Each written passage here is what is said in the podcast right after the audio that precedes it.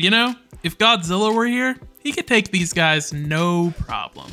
Welcome to Totally Biased Media, the podcast where three brothers that know nothing about video games tell you everything they know about video games. I'm Jordan, and my favorite fantasy is the 12th final one. I'm Jason, and I'm the dominant of 2007's Def Jam icon. I'm Jackson, and I love main character Chris Redfield. Final Fantasy XVI is here, and it takes the series in a bold new direction. Long gone are the tactical turn based battles of yesterday, and in their place are bold, chaotic fights between gods and their chosen warriors. Is this the future of Final Fantasy, or is this just a stumbling block in a storied series? Let's get into it.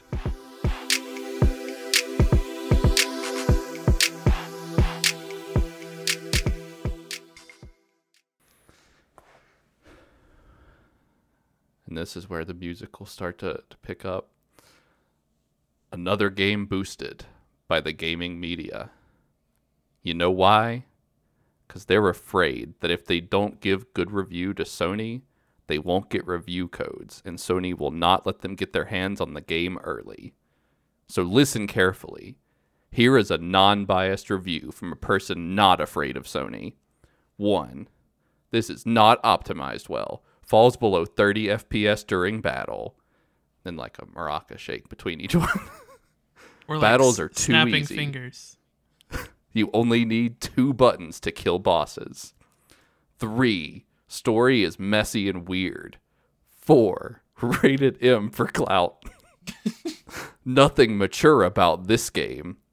Number five, only good thing is that the main character looks good.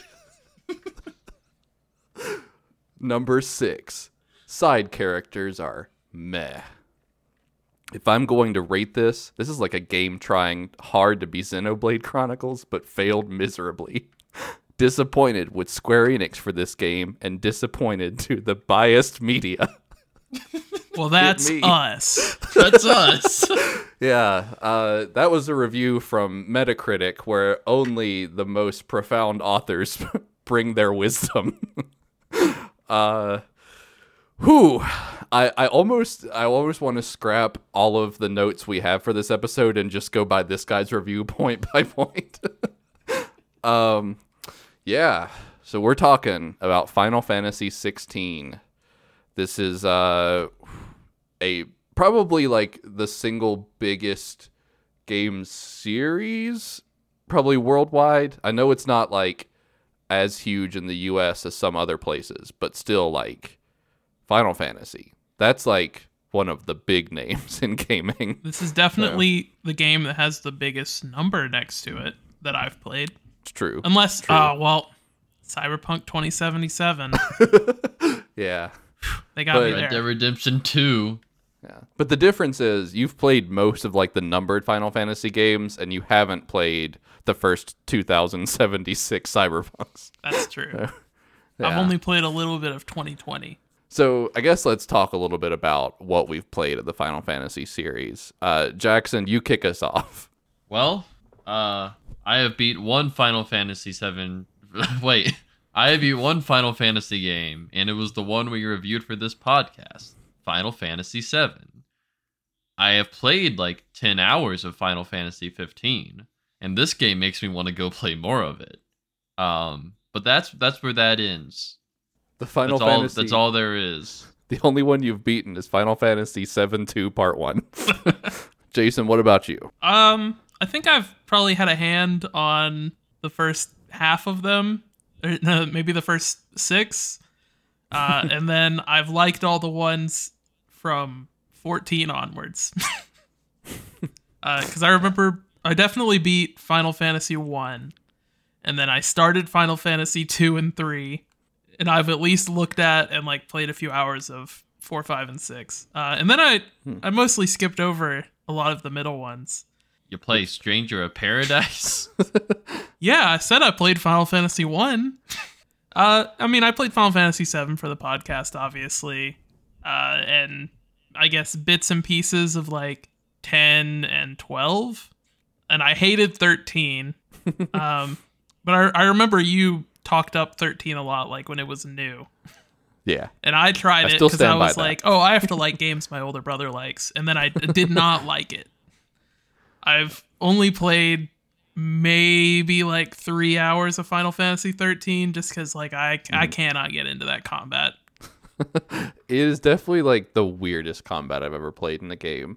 I still stand by it's a lot better than people made it out to be, but that's also not saying much because people despise that game. Yeah. And then I, I played the base game of 14. I've played, I guess, maybe half of 15 multiple times. And let me tell you, the first half of Final Fantasy 15 is my favorite Final Fantasy game. yeah. And then I played this one, Yeah. which, uh, you know, I'm most of the way through it, I would say. At least a good three quarters. Uh, but how about you? If I had to pick one game series to exclusively play forever, it would definitely be Final Fantasy. And not just because there's a ton of them, because there are like an egregious number of them. Like there's almost a hundred of them if you count all the spin-offs and sequels and like different versions of game. Like there are so many Final Fantasy games. But I would still say, at least as far as the numbered ones go, they're all pretty dang good. Like 13 is a low point, and I would still say that's like a 7 out of 10. Like I really, really love Final Fantasy. Like I would say that Final Fantasy 10 and 12 are both in like my top 10 favorite games of all time. Um, 12 is a serious contender for like the number one spot. Uh, so I really love Final Fantasy, um, and I think that I was definitely the one of us that was the most excited about this game because I talked multiple times about how it was like one of my most anticipated games of the year, and uh, it's something. um, I'm not disappointed. I'm confused, but I'm not disappointed. So Yeah, I, I'm Uh, also confused, but I will say one thing about the game. This is maybe the most MMO a non MMO has ever been. yeah, and it's really interesting because I would say that's true, but this is also the least Final Fantasy a Final Fantasy's ever been, and those don't sound like ideas that should be able to both exist at the same time. So let, let's set up a little bit about what Final Fantasy 16 is. Like I said before, it's a big departure from what Final Fantasy has been in the past. I mean, 15 was already away from the turn base and the strategy part of it and was into this like real time action game, but it was still a little more controlled. It was a game that was a lot about what you did to prepare for a battle as much as what you were doing during it. And then like this game completely foregoes all of that and this is like just an action game. You're hacking and slashing and doing crazy abilities and there's lots of particle effects all over the place and this is just uh this is this is a character action game like to the letter. Like this is the genre. This is no longer an RPG. Yeah, I can definitely agree with that. We've definitely come a long way since Final Fantasy 1. For sure. for sure.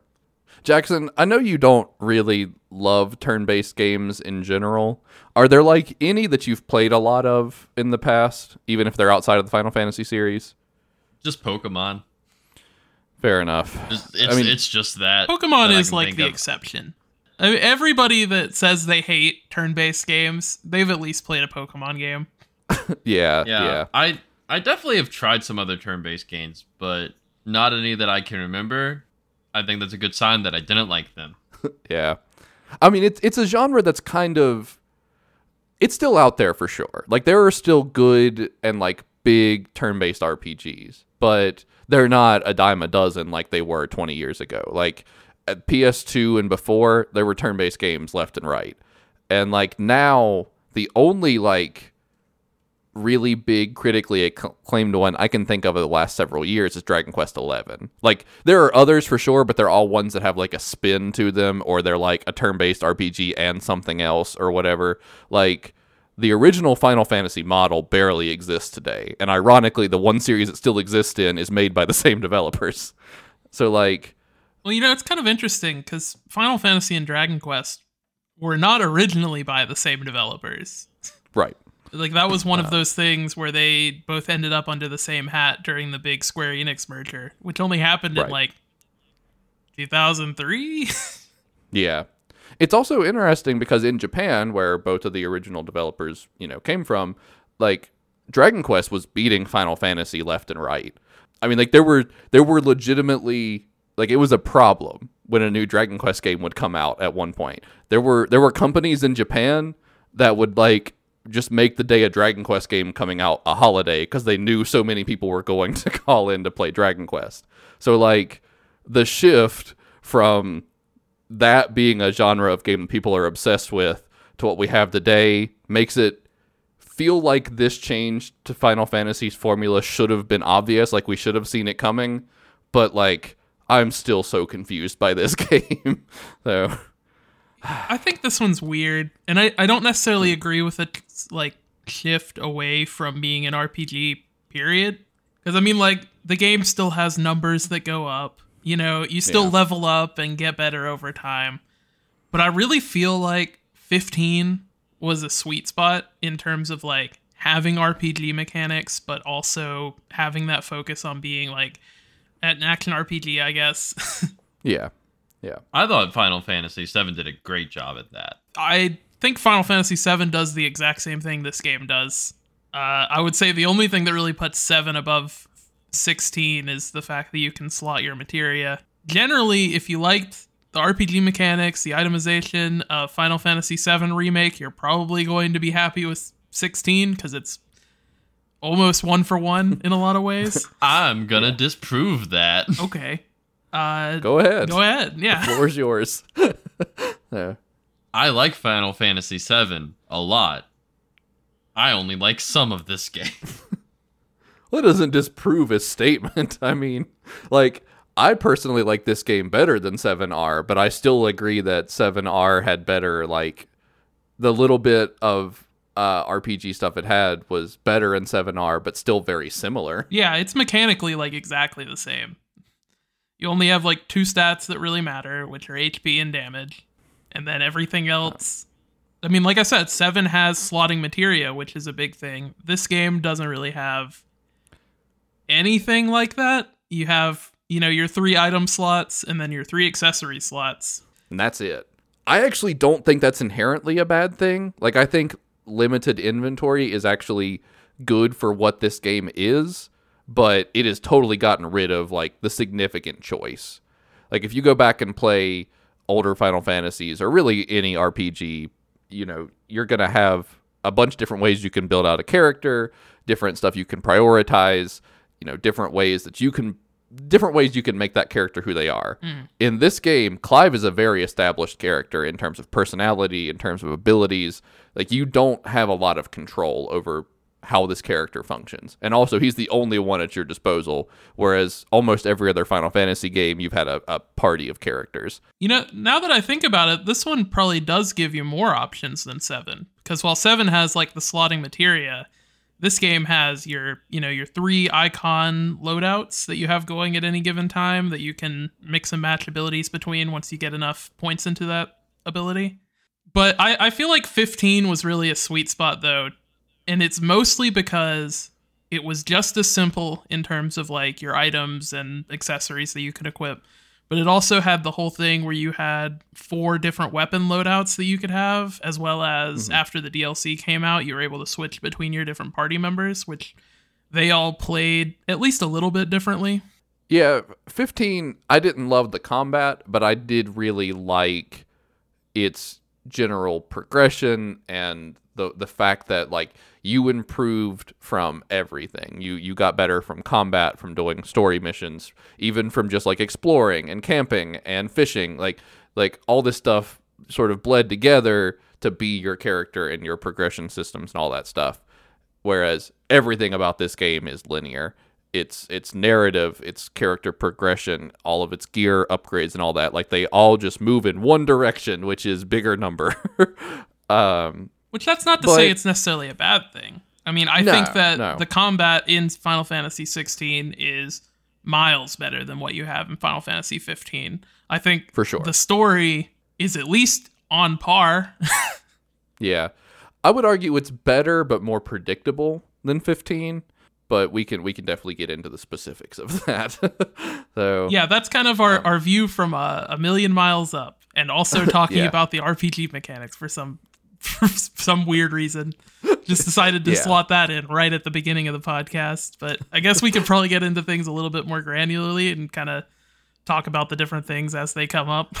So uh, let, let's kind of hone in on that story because, like, I do think it kind of takes a backseat in this game compared to its combat, but it's how we start every other review, so we got to do it here too.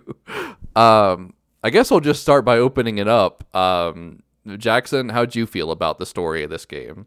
It takes a while to kick off. I think the first eight hours are incredibly boring, and I did not care for the story at all during that.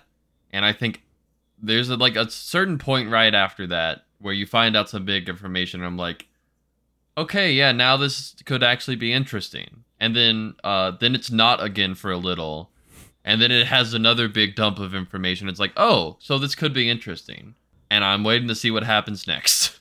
it ebbs and flows, I guess you could say. You know, Jordan, Um, you had like a, a little bit of a write up you were doing of kind of like the basics of the story. You want to go through that before we give our opinions? Because I have some opinions, but I feel like they need a little bit of groundwork laid first. That's that's probably fair. This is something I've been like kind of stressed about with this episode because like this game's plot is dense and it is very hard to even talk about like significant story events without having a lot of information here. So I'll I'll do a briefer version than I originally wrote out because it was quickly turning into a book report on this game. But uh, basically, this game takes place in the world of uh, Valisthea. I don't I, I don't know. I've actually heard that said in the game, but that's what it's called. Valisthea, Valisthea. Valisthea. Yeah, that sounds right. But basically, it's this giant continent where it, everyone's at war. And the main way that these different kingdoms within this continent are fighting is they have these really powerful people called dominants. Um, dominants are chosen by these demigods called Eikons. The Eikons uh, give their dominant special powers like dominion over a certain type of magic and also the ability to turn into the Eikon. So, important piece of information here if you're familiar with Final Fantasy, the Eikons are the same creatures that are called like Aeons in Final Fantasy X or summons in most of the Final Fantasy games. And that's your like big giant monsters like Bahamut, Shiva, Ifrit, Ifrit. Jeez, I'm never going to get used to saying that right. um, but basically, there's a world where all these powerful creatures have chosen these dominants and they're fighting with each other. And your character, Clive, was passed over to become a dominant, and instead his brother became a dominant. That leads to some weird familial stuff. his kingdom gets into some trouble, and now Clive, with the help of a few of his other friends who are also dominants or dominant got dominant type powers like Clive. It's a it's a whole thing about whether or not Clive is a dominant. but anyways, Clive and a bunch of his other super powerful friends decide that they're going to destroy these giant crystals, which are sort of the motivation for the whole war, and they're sort of the engine for this whole conflict that's happening. Yeah, the So- the crystals are basically what allow people to use magic in this world. Right. And basically, Clive and his crew have decided that one way to put an end to the conflict is to put an end to the magic. So they, they've set out to do just that. And that's sort of the big crux of the game. Now, as Jackson mentioned, it has some dry spells in the beginning because you don't even find out that that is the conflict of the game until about 12 hours in. Like, this game takes some time to get going. And I do not like that. See, I think it starts off fantastic. Like I think the first couple of hours of this game are like perfect. And then it kind of slows down for a little too long after that. But once you get back to that point where you you finally know what the conflict is, you know how you're going to go about making it happen, you finally have a lot of your powers at your disposal. Clive kind of like steps into his own character. Like I think from that point it's great, but it just takes a little too long to get there in hindsight. Yeah, um, minor spoiler, but the game has two separate time jumps in it. Uh, and Jordan and I both agree that from a story perspective, from a gameplay perspective, and from just a character perspective of like who Clive is, uh, it doesn't really get going until the last one, right. Which which isn't like super Again- far into the game, but Right. it's- Maybe a third of the way in is my guess. yeah, it's a bit of a slog to get there. And I think that, you know, once you are there, it really picks up in a lot of ways. Yeah, it's especially a slog because some of the s- some of the missions they have you do in the story in that beginning section just downright are bad. There are so many missions in the beginning which just like go talk to this person. They're gonna give you a thing, and then you're gonna take this thing to another person. now do Yeah. this five times for five hours. Yeah, and that's something I was kind of hinting at earlier when I said it was very MMO structured. And this is kind of, if I had to say, this is my biggest complaint about the game. Well, for context, the game is directed by Yoshi P. Uh, I don't remember his real name. I just remember what everyone calls him, Yoshi P. He's the same guy that is the director of Final Fantasy XIV, I believe. Final Fantasy XIV being the big MMO that came out uh, nearly a decade ago at this point. You can tell it's the same director because Yeah. the story structure is exactly the same in this game as it was in Final Fantasy XIV. Because you'll have these like big, bombastic, fun, and interesting like dungeons that you go through where like all the story happens and there's like a giant fight with a huge boss at the end.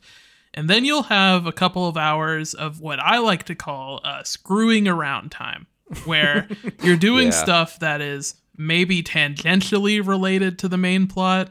Definitely stuff that in the real world your character would be too busy to be doing. For sure.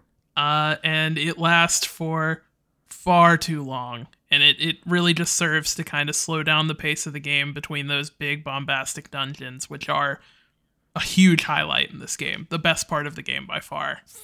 For sure. So basically, anytime you go into a story mission, it'll be one of two icons on the map. One is like your whole crew's like logo or whatever, and that just means it's like an anything quest.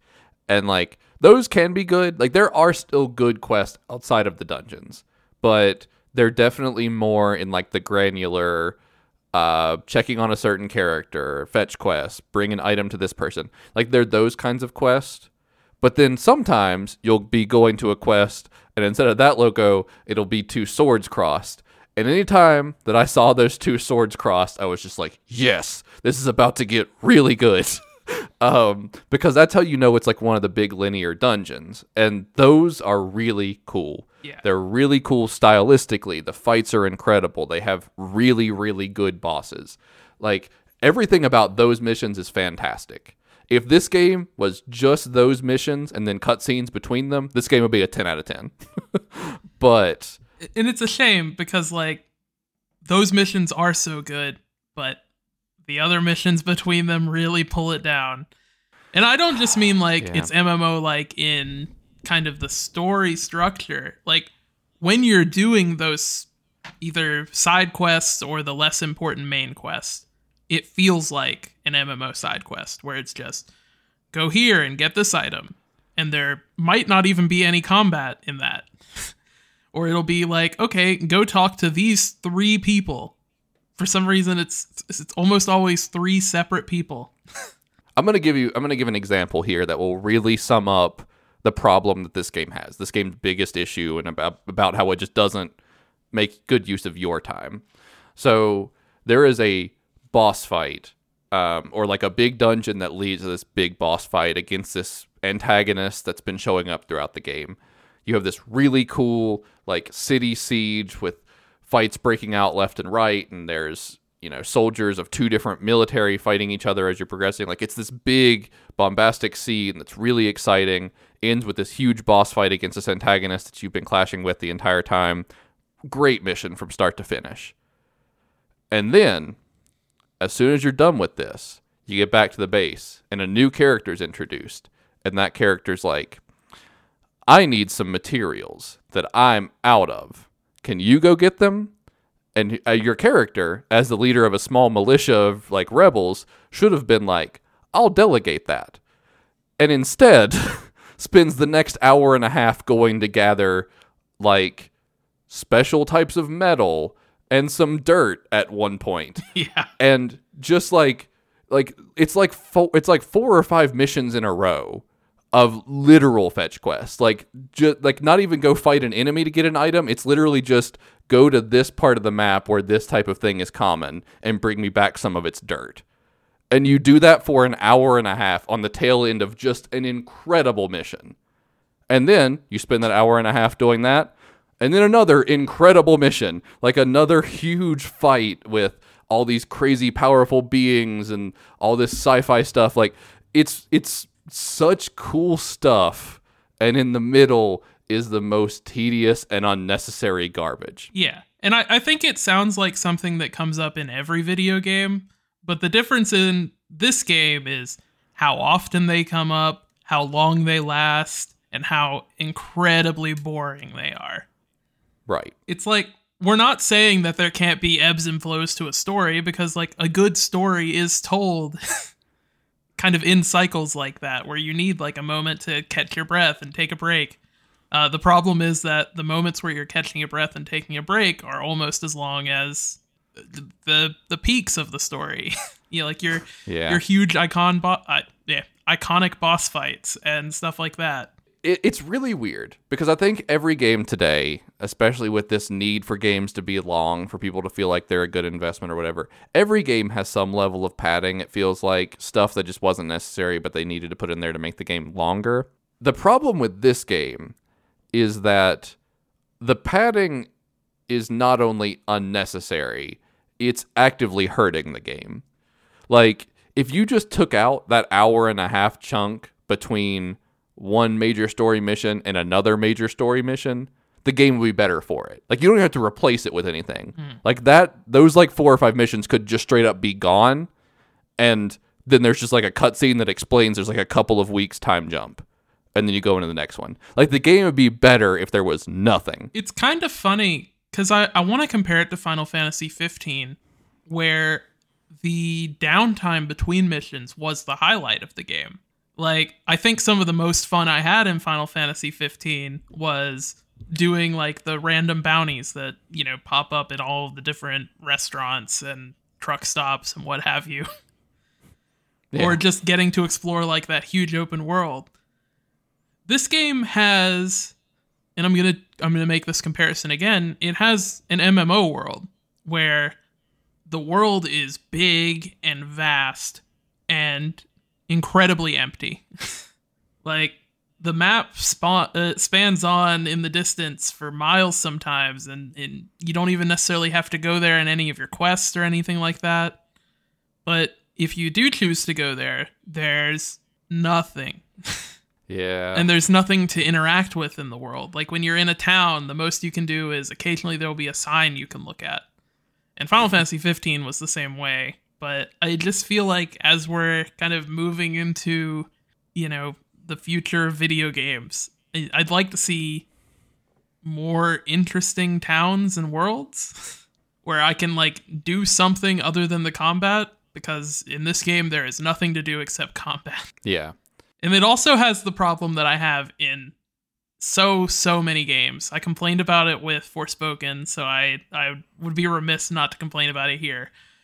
The game takes away most of your movement options when you're in the town, Hmm. and it just kind of locks you to a light jog. And the town is the towns in this game are generally too big, and it makes kind of getting around a slog to the point where I would try to find the most efficient way to do like side missions so I could just turn them in all at once, even though like yeah. there's no loading screens in this game. Like whenever you go from place to place, the most you ever really see is like a few seconds of a black screen. But I don't really recall waiting longer than like 5 seconds at any given point in this game. But it's just the movement when you're in town is so slow and so boring and there's nothing to look at and all of the NPCs around just repeat the same lines of dialogue. It's also really weird how uninteresting the towns are when this is a game that I think is otherwise like really pretty and has really interesting like geography. Like there's there's interesting stuff to see in the world. Mm-hmm. It's just the towns themselves are very bland and I don't know why I don't know why there's all these like big fancy ruins and and like big structures and stuff to see out in the world, but then the towns are just like totally flat. Unless you guys have more to say it. I'm done talking about the negatives of this game. Yeah. I'm no, least the big I'm ones. Still not even done. oh well Which is really something to say because I I like this game. I mean, I like the the story behind the world. I think the world itself bland. I don't, I don't find it interesting walking around and doing stuff. That's part of the reason I haven't done any side quests. ah, so the thing I just said. I mean, So- most of my negatives are going to be with the combat.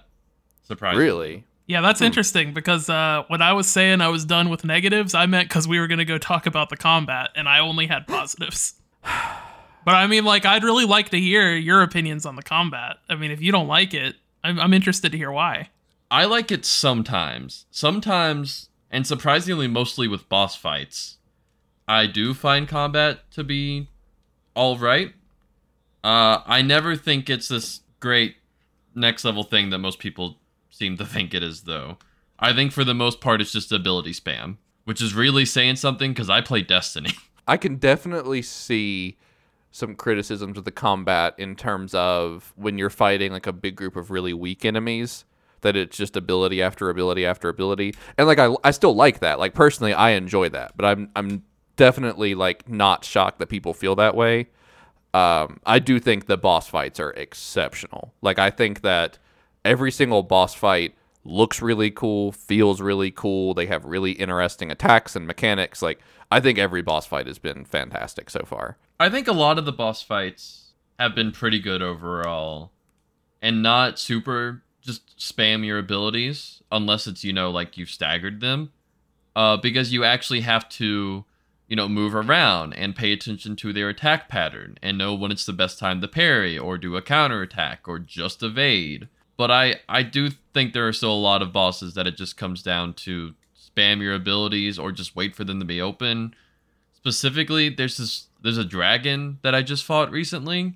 I hated that fight more than any other fight in the game because it's a dragon that you can't really get close to easily to fight. So you just have to kind of wait for it to be open, and there's a lot of that. And I didn't like that. What I did during that fight was get really close to him. See, every uh. time I would get close to him, I'd be at a spot where my attacks would not hit him, like hit his hitbox specifically. It'd be looking like they hit him, but they're not actually. Hmm. That's interesting. I didn't run into any issues like that. If I was locked on to like a dragon's head or something like that when I was fighting them, it would be kind of annoying because Clive would go to try to attack their head. But if you just Yeah. switch it and lock on to like their leg or something like that, usually clears everything up. Uh, but I think almost all of the regular combat, just against like small groups of enemies, is just spam your abilities, and I don't find it very fun. Like the abilities are cool, but eventually that coolness wears off because you've used that ability 15 times in one battle, and I it just loses interest very quickly. I mean, I'm one of the few people that I think liked Final Fantasy 15's combat, and I felt like this was just kind of a natural progression of that, with like really flashy and constantly teleporting around the battlefield. Or in this game, you also have options like pull, you know picking up the enemies and pulling them to you, or I guess that's really the big one. You also get like a counter block later on, but that doesn't come up super often in fighting small groups, at least not for me. yeah Uh, yeah But I, I really enjoy the combat in this game. I think it's fun. I basically start every uh, non-boss encounter with like the same handful of abilities, and I've done it a thousand times, but I still think it's fun every single time. Yeah, Like, like it's it's definitely flashy, but I don't think flashy necessarily means it's good. Like a bag of chips can have cool art- artwork on the bag. It doesn't make them delicious chips. Yeah, but when I open up a bag of Doritos, it's that it's that same good nacho cheese flavor every single time, and I enjoy it the same amount every single time. This is a weird uh, comparison because I don't really like Doritos. Final Fantasy 16, the Doritos of games. I want you I to. would I would call it the the Takis of games. Very flashy bag. Uh, the chips are just okay though. I don't think we could comfortably criticize Takis in a podcast without getting some blowback. I think that's what will get us canceled. Takis fans are wild. They go hard for those things. Yeah, I mean, I do think that this game is a, is a bit too style over substance sometimes, but I've still largely found it compelling enough that I'm I'm still fascinated with it, you know, 25 hours in and I'm really excited for this final push at the end because I know I'm getting close. I have mainly been tracking sort of how far I am in the story by how many of the Eikons I've unlocked. Um, so something we haven't said too explicitly up to this point is Clive has a pretty unique ability where if he defeats a dominant in battle, or if he is there when a dominant gets defeated in battle, he can sort of absorb their dominant abilities. Um, he can't become their Eikon like the other dominants can, but he can use that like domain of magic that that dominant has control over. And as you're progressing to this game and fighting more of the dominants, you build up your own repertoire of abilities and you know, you can have three different dominants equipped and then two abilities for each of those dominants equipped. And each of those dominants has their own like unique move or ability or something. It could be like a movement thing or a crowd control thing or just an attack but each one has like its own special ability. There are eight of them. I don't even know what all of them are yet. I think there's only seven. Oh, are there? Okay. Basically, it's just there are some normal ones. You get like a fire and uh and an earth and an electric one. Like you you know they're all sort of corresponding with certain elements that dictate what their moves are, and they are sort of based on the personality or moves of that particular Eikon as well. But I my whole metric for how I'm doing in the game and how much I have left is just how many of the Eikons I have. and I think that one of this this game's strongest factors is just the fact that the Eikons are very different. And you know your st- your basic attack and magic work the same regardless but what those abilities can do varies a lot between the Eikons. And they also sort of function in different parts of combat. Like some abilities are just for damage and other are really good at staggering enemies and some are you know tons of damage on a single target and others are aoe attacks. And like there's just a lot of ways that the abilities differentiate from one another. And it means you can kind of set up different things, or you can go all in on one ability, or like there, there's just a lot of ways you can mix and match sort of how you play. Like the game is still this fast, in your face, flashy combat, regardless of which abilities you're using, but you do have quite a few options in terms of how you execute that.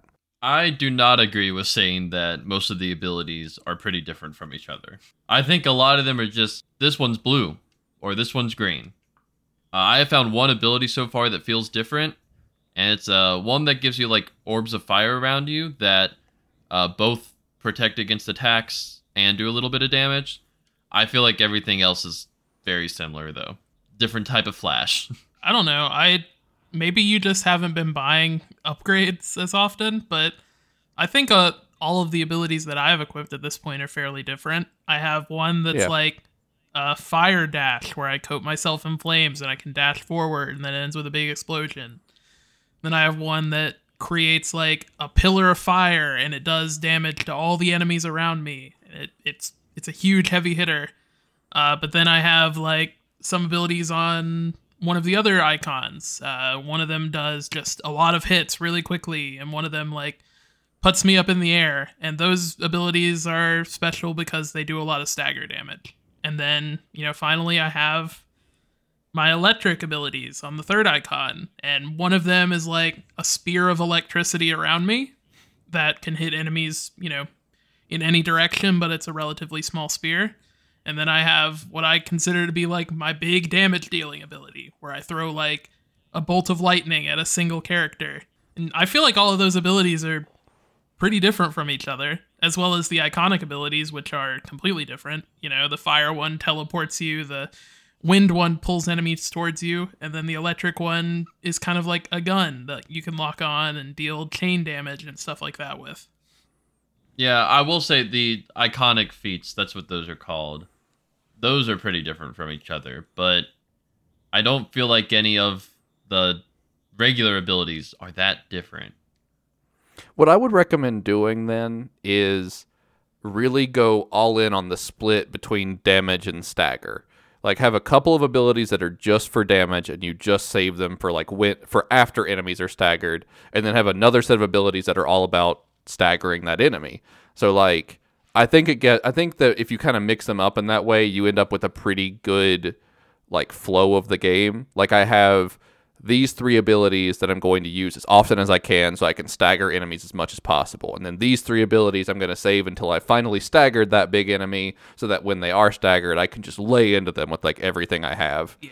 Like th- that was sort of that's sort of like the whole flow of the combat in this game for me that makes it so compelling is this switch between staying on your toes until you can knock down an enemy and then just giving it everything you got as soon as they're knocked down. Yeah. Like I find that really exciting. See, I'd be fine with that if it felt like your regular attacks were actually meaningful. Uh, the regular attacks in this game just feel like nothing unless you're fighting like a bee. I don't know. I don't necessarily have that issue. I mean, it definitely takes a lot more hits than ability hits, but your abilities are on a cooldown, so it takes a while. and the cooldowns are generally pretty short. Like each Eikon has four abilities, and normally like three of them are like 15 seconds or less, and then there's one that's like a minute, which is only meant to be used once or twice per fight at most. But like, I, I'd say generally speaking, the the cooldowns are short enough that it doesn't bother me that the regular sword and like ranged attack don't do a ton of damage on their own. Um, they're still useful enough that like I feel the need to keep constantly hitting enemies even when everything is on cooldown. But that's such a short period of time that something's back off of cooldown before it you know affects me too much. Yeah, and I feel like the first three Eikons you get are really strongly weighed towards either dealing damage or stagger. Like the, I mean, I'll just kind of say the fire one is mostly about dealing enemy or dealing damage to like groups of enemies, you know, and the wind one is more about dealing stagger damage to like a big boss enemy, whereas the lightning one is, I think that's where like most of your damage comes from for the most part, at least for me. Mm-hmm. And I, I think that depending on what abilities you have equipped, maybe it could be a little bit different, but. I think the game sets you up pretty nicely to have those three different paradigms that you essentially shift into whenever the opportunity arises. I wish that it was deeper because Sure, like there's sure. no control over your party members in this game. Um, That also bugs me. you have a dog that's with you almost all the time and you can tell it to like attack enemies or you know focus on them at least but there's no like armor or weapons or abilities equipment of any kind for any of your party members a lot of the time you're going without any party members other than the dog and honestly your party members don't do much when you do have them they are significantly weaker than you are uh, they'll be good about like taking out ads for you, like you know the weaker enemies that will join while you're in a boss fight, but kind of boring. I feel like the reason behind that is because they wanted your different Eikon sets to be serving as your different controllable companions in a sense. Well, I'm not saying that Uh, you need controllable uh, companions. I'm saying that you have no control over what your partners are doing. And it would be Yeah. one thing if, you know, like switching between your different Eikons, the other Eikons did something, but all they do is charge up, uh, you know, abilities. it like it would be nice if there was something comparable to Final Fantasy 15 where at the bare minimum you can pick out some gear for your companions and you can give them like a a, a general like command of focus on this or this or this whereas in this game the closest thing you get is you have a couple options with Torgal but even then I don't think that I never saw any significant changes to how Torgal behaved based on what I was doing, other than like right after I gave the command. You know, he'd do a specific attack or switch to healing me for half a second or whatever. See, here's the thing: they're not gonna give you uh, any sort of gear for companions because they're not even gonna barely give you gear for your own character. I mean, that's fair. So, yeah, this game, as much as I love the combat, and I'm still, I'm still really into the game as a whole. Like, I am enjoying it, even though I know we've been kind of, we've been kind of ragging on it from the beginning. Like, I think that the combat of this game still carries it enough for me. I think that the combat still could have been as good as it is, and still given us more options and more builds and more gear and better ways to like make the character our own. Like, you know, it's one thing that there are only two stats on a sword. I don't mind that there's only attack and stagger or whatever. But the fact that every time you get a new sword, it's just better in both stats is kind of annoying. Yeah, Like- there's also never a difference between a new sword other than the stats are either higher or lower.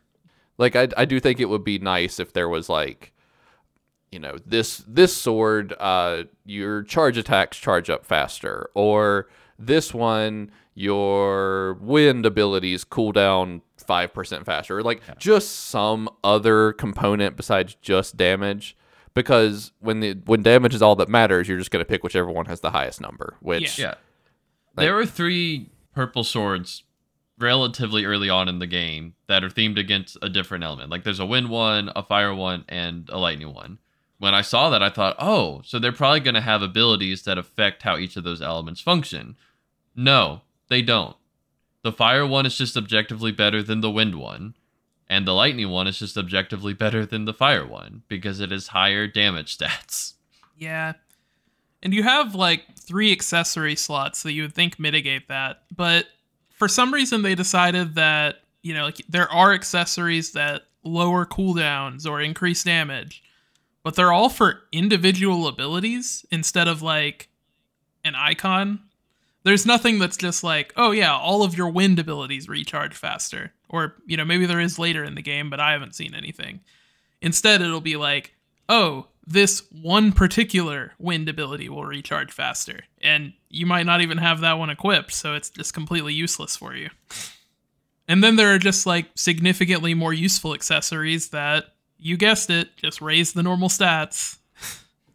Some of the accessories are also um, part of the story mode setting of the game, which is just the like easy mode, and those uh they make it I don't remember what all of them do, but they basically I know one just makes it to where if you're about to be hit by an attack, you automatically evade, or one that I actually use uh, makes it to where Torgal is always doing something. You don't have to command him, uh, and it's it's stuff like that. So if you're using those because you're playing on the story mode setting or whatever, you just can't use any other lost the word for them. What they called Accessory? jewelry, accessory. Yeah. Yeah, the accessories I ended up running with are there is a ring you can get that completely changes the way your dodge uh, counterattacks work. There's one that just straight up is a flat increase to the dog's damage. Uh, and then there's one that raises your attack power. And I've yet to find anything that really seemed worth it to move off of those. Yeah, I think there should be more stuff like the first one you mentioned, where it actually, you know, changes stuff instead of raise number. There's also a lot of them that'll just like do something for you. And I, I, I don't mean like I don't mean like heal you over time or, you know, lower cooldowns. I mean it'll just straight up hold your charge magic for you. And it's like, well, I can just do that. That one's also not as good as it sounds for other reasons. There's this weird window between it using magic before it will start charging the next one. And if you're just doing it manually, you don't have to wait that long. So That holding one is good if you're playing on a control scheme where you can't press attack and magic at the same time. I But I, don't use that. I think we're talking about different accessories because there's one of the easy mode accessories that does something really similar for you, where it'll just use magic for you. no, I, I'm talking about one where, uh, like you had mentioned, just will hold your charge magic. Oh yeah. So there's a really interesting thing this game has done as far as like accessibility and making it to where more people can play it where there are accessories that do just automate some processes. Like for example um, there is one that makes it to where before you get hit the game like comes to a pause for a couple seconds and gives you some extra time to hit the dodge button.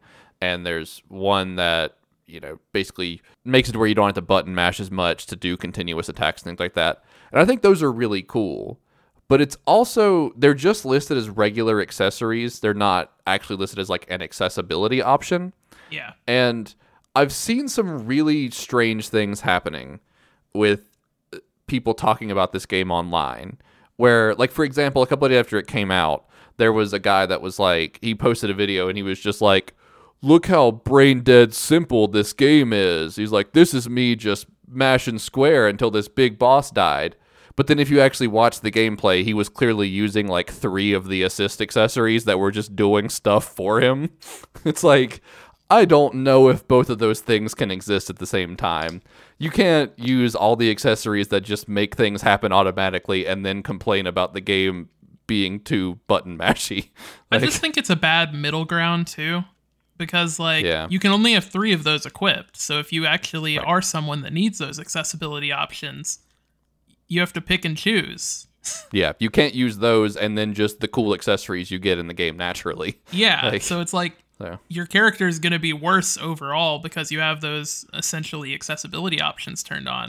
those should just be in the settings. Like, Right. Let they me should turn be that accessibility on. options. Yeah, Yeah, it's it's very strange. I don't I don't know why they went that way. I mean, I think it's good they have those things because they do help people that wouldn't normally be able to play this game, and it helps people that you know love Final Fantasy but don't necessarily like action games. Like I, I think it's good for those things, but it's just weird they did it in the way they did. So you know, but everything else about gear in this game is bad. So who, who's too surprised? you know, I feel like one thing we haven't talked about yet are the big iconic battles, which Yeah. th- those are this game's big action set pieces. Yep. This is where the dominants just straight up turn into their Eikons, um, and they lead to some of the biggest, flashiest, most over the top fights that I've ever seen in a game. And I think this is one of those things where some people are just gonna hate this because it's very like anime fight style. Like it's these uh, weird, over the top moments, and there's some fan servicey stuff in there. But for me personally, I love the Eikon fights. I think every single one of them has been really cool so far. So I like them because of how different they are from the normal gameplay. Like, yeah, you retain a lot of the same similarities with like how you move and the buttons you hit, but your abilities are completely different. The things you can do, uh, and then the numbers are way bigger too.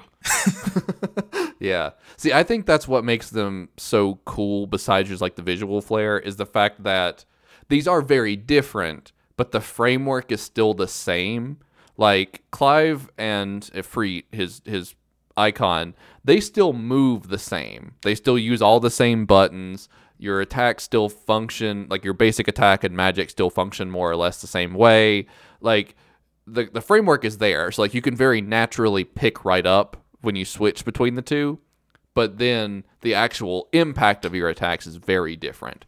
Like Ifrit's attacks are way like they're way wider strikes and hit a way bigger area and do a lot more damage, but they're also like kind of slowed down and you know punchier. And like I think that that change is really really cool. Like I think that the comparison of how Clive and Ifrit feel is a, a really interesting change, and I think that they did it in such a smart way because it lets you just dive right into it and get into these huge explosive fights. Whereas I think a lot of games would make these big fights so mechanically different that half of the fight is just getting used to it. Whereas this game, it doesn't have that period because it still plays the same as Clive does. It's just that it's exaggerated in every possible way. Yeah, it, it feels like if you were watching Dragon Ball Z when they go like Super Saiyan. Yeah. Yeah. This is that Um, moment where yeah. the battle is it's a lot of really similar stuff happening, but like you can tell it's supposed to be more intense. The music comes in. Everything every attack explodes for some reason. yeah. Yeah. The enemies are Um, constantly monologuing or completely silent. the last big story mission I did ended in a really, really cool Eikon fight where it's like two Eikons teaming up to fight one like giant one. And they go to space. Yeah.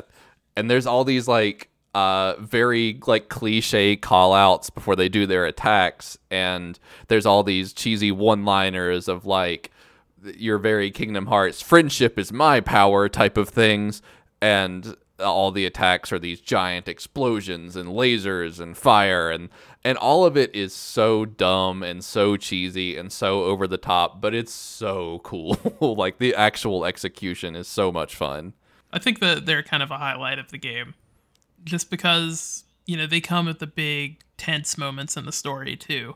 There's always some kind of big resolution at the end of the fight, like yeah a, a, a huge goal has been accomplished, or, you know, a character that you just really hate gets killed or defeated at the end, or it's good stuff. It's it's exactly it's exactly what I would want out of any video game. I love it. I remember I talked about Dragon Ball Z Kakarot a few months ago, or maybe yeah, a few months ago on the podcast. Uh, and these fights remind me of like the big end of arc fights in that. I feel like I've been extremely negative about this game, and I think a lot of it is fair criticism, but I do still think that it's all right. I don't think it's awful by any means, but there's a lot here that if it wasn't for the fact that sometimes the story does actually get pretty interesting, I probably would have put it down already. Because like every now and then, there will be a section where there is some really interesting lore expanded on in the game, or some weird stuff like that just going on, and I'm like, this could actually be an interesting subject.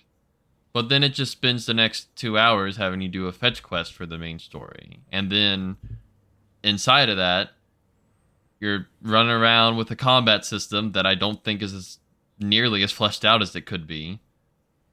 Uh, but then you will have those Eikon battles that are really cool, and you'll have a boss fight that is actually fun, but I just don't think that happens enough.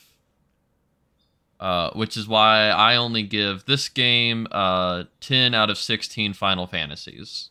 I think- Okay. I think it's a really good game. I like I really do. At the end of the day, I think that, you know, like we mentioned, it's a little too MMO-y. There's a little bit too much downtime between all of the really big bombastic stuff. If it was just cut down by you, you know, if there was like 30 minutes or an hour between those big scenes, I think it would be one thing, but it, it tends to ramble on for a, a bit longer than I really like. I'm also a bit let down by the party system, like I mentioned. I feel like after, you know, how much of a focus the party was in 15, like, you grew to know and love every member of Noctis's crew in that game. And when one of them was gone for a story reason or, you know, another character joined your crew, like, you felt it. Had a tangible effect on how the combat went, the abilities that you could use. You know, like when someone was missing, it felt like part of your kit was missing. And this game just doesn't have really anything like that, which is pretty disappointing. But on the other hand, like I think the story in this game is really cool and really fun. I think the combat is awesome, you know, super bombastic. I, I like that word a lot. It's kind of the one that I've. That's my new favorite uh, adjective is bombastic. I realized I've said it a lot recently, and that now it's just all I can think about. But Yeah. I mean, this is a good game for it. I think the combat's awesome. I think the story's awesome. And I think that those weak points kind of keep this game from being incredible, but it's still really good. uh, I would recommend this game to anybody that likes Dragon Ball Z. Um, just anybody that kind of likes action games in general. I, I think that there's something here for just about anyone into action games. uh, the story does get a little melodramatic from time to time, and the politics get a bit too complicated for their own good, uh, to the point where, like, I don't necessarily know what's going on a lot of the time with, like, the Empire and the, the Republicans, and what. There's too many words that get thrown at you sometimes that I would need to like sit down and read through a bunch of in-game books to really understand. but the stuff that like your character actually deals with is really good stuff. So I I'll just say I like it a lot. Jordan, what do you think about Final Fantasy 16? I think it's pretty neat. um, no, I've I've really enjoyed my time with the game. There are significant, significant flaws, and flaws that I think make zero sense to even be in this game because it's stuff that would just straight up be better off not included in any capacity. Like this weird downtime between missions could just not be there. Like it doesn't need to be anything else. It just shouldn't be there. And uh, a lot of the story stuff is just a little too complicated for its own good sometimes. But I still think like I like these characters. I like this combat. The story is at least interesting enough to get me through to the next big combat section, which is all I'm super super concerned with, anyways. Um, I've I've sort of had one like way of summing this up that keeps coming to mind, and that's that this is a great 40 hour game that would be a fantastic 25 hour game. Like if it just made better use of its time and didn't take it out on the players that it feels like it needs to be a long game, I think it would be fantastic. Like if this game was those epic story missions with like 10 minutes of downtime between them versus an hour, I think it would be exceptional. This would be a 10 out of 10 game. But it just it does a little too much to waste your time as a player in a way that I don't think is going to be super compelling to anyone, even people that are very forgiving of like fetch quests and stuff. I just I don't know who some of the downtime stuff in this game is even for. so, but all in all, I'm still liking it a lot. I do feel the need to apologize for some of the things that I've said and thought about Metal Gear Solid 4. Because this game, from everything I've read, is uh, 35 hours long, give or take, with 11 hours of cutscenes. Nearly a third of the runtime is cutscenes. It's insane. Don't need that much. That was kind of my last thought on it. if I was interrupting you, I, I apologize. Well, that's already a lot of Final Fantasy 16 talk. So I think that means it's time to pull the plug. Jackson, what is something else that you've been into? Oh boy, I get to talk about something that I actually really like now. So, a little over two years ago, the Mass Effect Legendary Edition released with, you know, all three games, all DLC. Um, and then I played Mass Effect 1 probably within a few weeks of that. Then a few weeks later, finished Mass Effect 2. Then, about the end of June last that year, started Mass Effect 3. And now, two years later, I have finished Mass Effect 3. You should specify you didn't play it for most of that two years.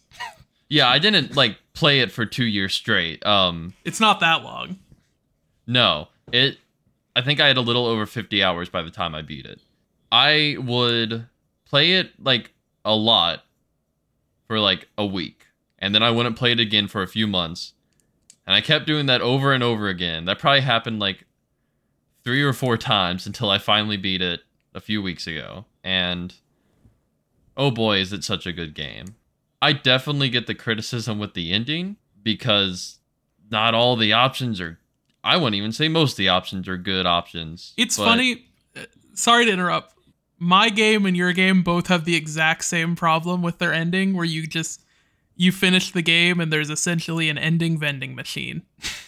Yeah, you get to the end of the game, it's like pick which one you want, um, which isn't great. I don't think the ending is as bad as most people seem to think it is.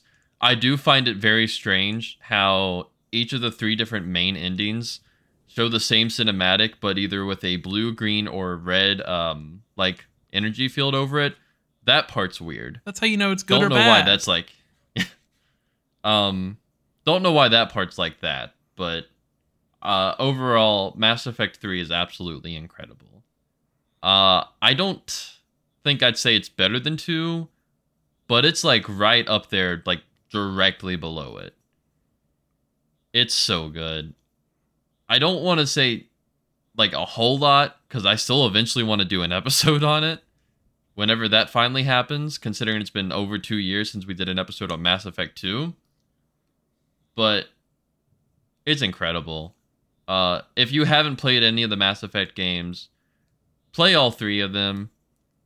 They're all worth it. They're all good, except anything with the Mako in the first one. Um, three is really cool though. It's got the whole uh, instead of a bad system like the Mako, its gimmick is the the war table um, which I don't think is what it's actually called, but that's what I'm calling it. Where basically all your actions throughout the game build up basically just a point system for your galactic readiness, which just decides what ending you're going to get. It could have been expanded on a little more, but I think they still do a good bit with it.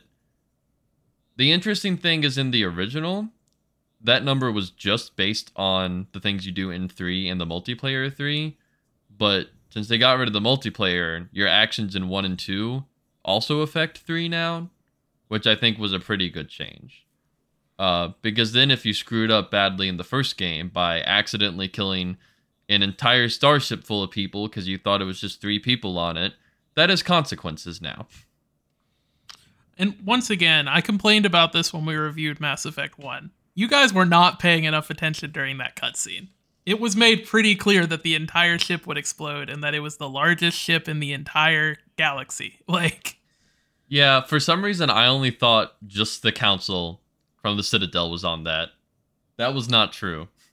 But Mass Effect 3 is a pretty good ending to the trilogy. Um I think they easily could have left it with that, but they are making a Mass Effect 4 and did already make a Mass Effect Andromeda, but that from what I understand is very disconnected from 3. yeah, it takes place hundreds of years later, but the people in the game left before the events of the first game, so there's no ramifications from that at all. That's how you get away with the fact that there was uh multiple endings to three. But yeah, Mass Effect three, very good. Um, I would definitely say it's up there as one of the best games I've ever played. As uh, well with the entire Mass Effect trilogy. Definitely play it if you haven't. Uh, Jordan, finally go finish two so you can play three and we can review it. Jason, what you got cooking for us? So I decided to go back uh, over the past few months on my Steam Deck, and I've been playing through Deus Ex: Human Revolution, um, which is a prequel to the original Deus Ex uh, Deus Ex games that came out in like the early 2000s. I don't know exactly how to describe them. I guess they're they're immersive sims with like a lot of RPG elements in them and playing this while playing Final Fantasy 16 probably served to kind of exacerbate some of my issues with Final Fantasy 16's RPG systems because Deus Ex gives you so many options for how you want to play the game. Especially I think it's actually at its strongest early on when, you know, every point that you put into a different uh, augmentation, which are your different abilities in the game, every point actually makes like a tangible difference to how you play either in you know letting you hack new computers to go new places or turn invisible so you can sneak past enemies or if you're someone other than me because i only like playing stealth games and in like stealth essentially but you know there are a lot of options for like combat armor and making a big explosion and stuff like that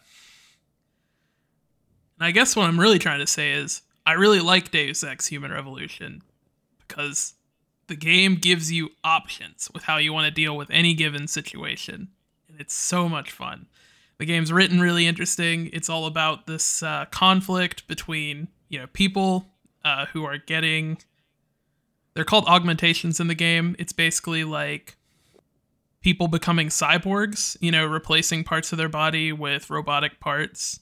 Uh, and the major focus of the game is the struggle between like the morality of whether that's right or who should get to make these decisions about you know what people can do with their bodies and stuff like that it's really cool and really interesting and if you haven't played it yet i would highly recommend it it leads into a sequel deus ex mankind divided which i think gameplay wise improves upon a lot of the stuff introduced in human revolution but unfortunately ends on a really serious cliffhanger.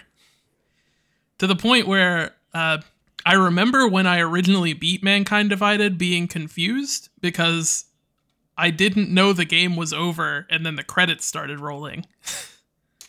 I think it's the only time I've been like jump scared by credits. Because uh, at the end of Mankind. Divided, you don't take out like the main villain or anything like that. You just take out like one of the secondary antagonists and then it it just fades to black it's wild spoiler alert on a 10 year old game i guess but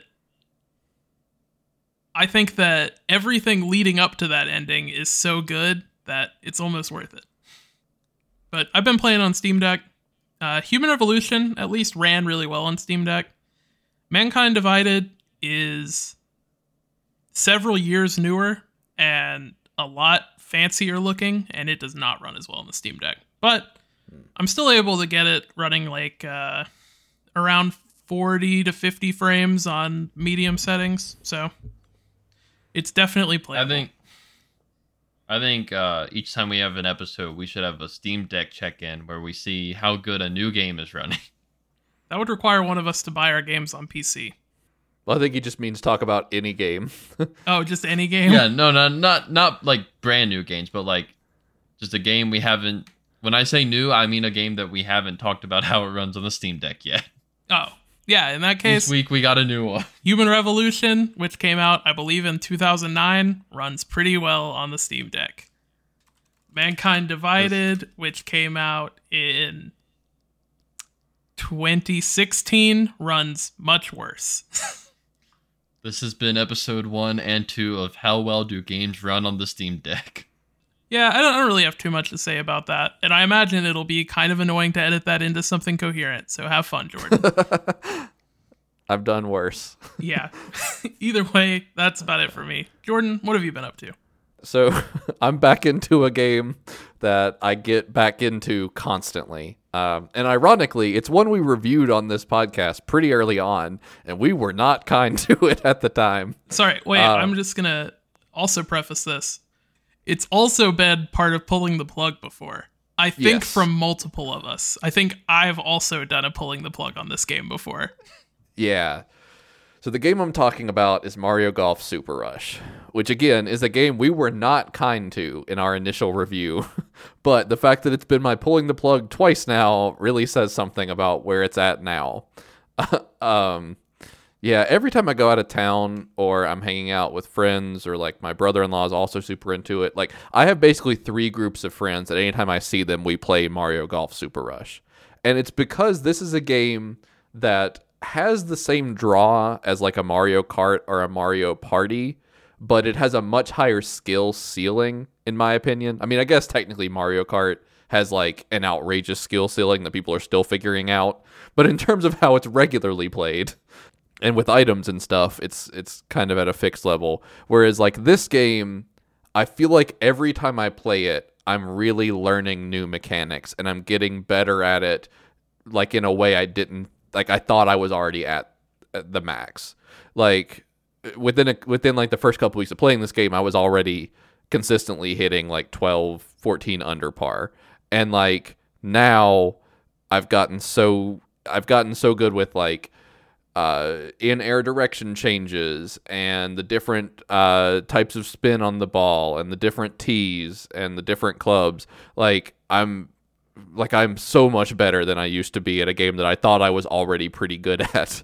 And every time I play with friends, it's really fun to get someone new into this game because at its core it's very simple. I mean, it turns taking a regular shot in golf into a two button process.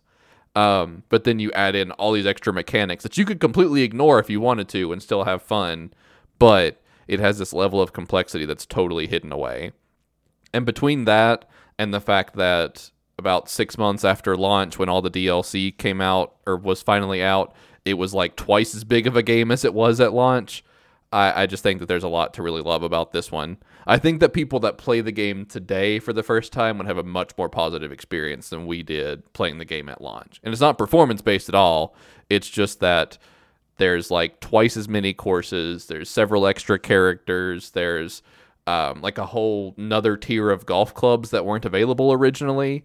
And when you're playing with really, really good clubs, it becomes a completely different game. Like you're doing par fives and two strokes, and but you're also dealing with like crazy control issues, and you know the new courses have are way more outrageous layouts, and you're dealing with worse weather, and it's all kinds of things that sort of shake up the formula. But it's just such a fun game, especially to play with friends, and I still think it kind of lacks a good single player experience, but for my friends and I, it's like the perfect game to just be playing while we're hanging out and talking about other things or having a drink or whatever. Like we're just this is a perfect game to like you can not pay attention to it and then when it's down to the wire, you have like a whole group that's just like hyper focused on every shot. And I think that that's really fun.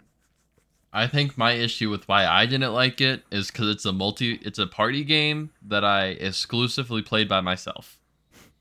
It is Yeah. very much a multiplayer game. I have not particularly liked any of my time playing it by myself. The story mode also sucks. It yeah, it's not great. It's it's like the regular golfing is fine, but it wants you to do a lot of weird almost mini games and they're just not great. So If I wanted mini games, I'd play Mario Party, and I hate Mario Party. we and you're wrong for hating it. Yeah, but Mario Golf uh, Super Rush, it's it's a lot of fun if you if you have a group to play it with. I, I definitely recommend checking it out if you're someone that's regularly playing video games with friends, especially for playing with friends that don't play a lot of other video games. Um, like this is one that I have several friends that don't game at all, but still really like playing this. So Could you imagine if Mario. Strikers had a turnaround like this? Yeah, I know. And I love the Mario the original Mario Strikers and the new one is just ugh. I mean, it's fun, but I had I had done everything there was to do in single player within like 4 hours. Like it's crazy how little there was in that game. I forgot they made a new one of those. Well, and this game's also had a lot of DLC, but it's meaningless stuff.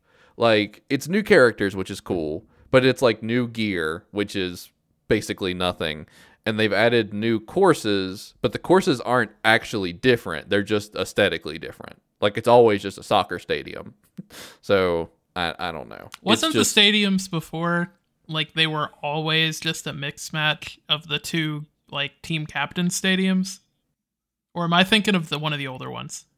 maybe that's how the one on the Wii was, but like this new one, you pick a character and you pick one of like several stadiums, and like your half of the stadium is that, and then the other player picks the other half, and they like meet in the middle.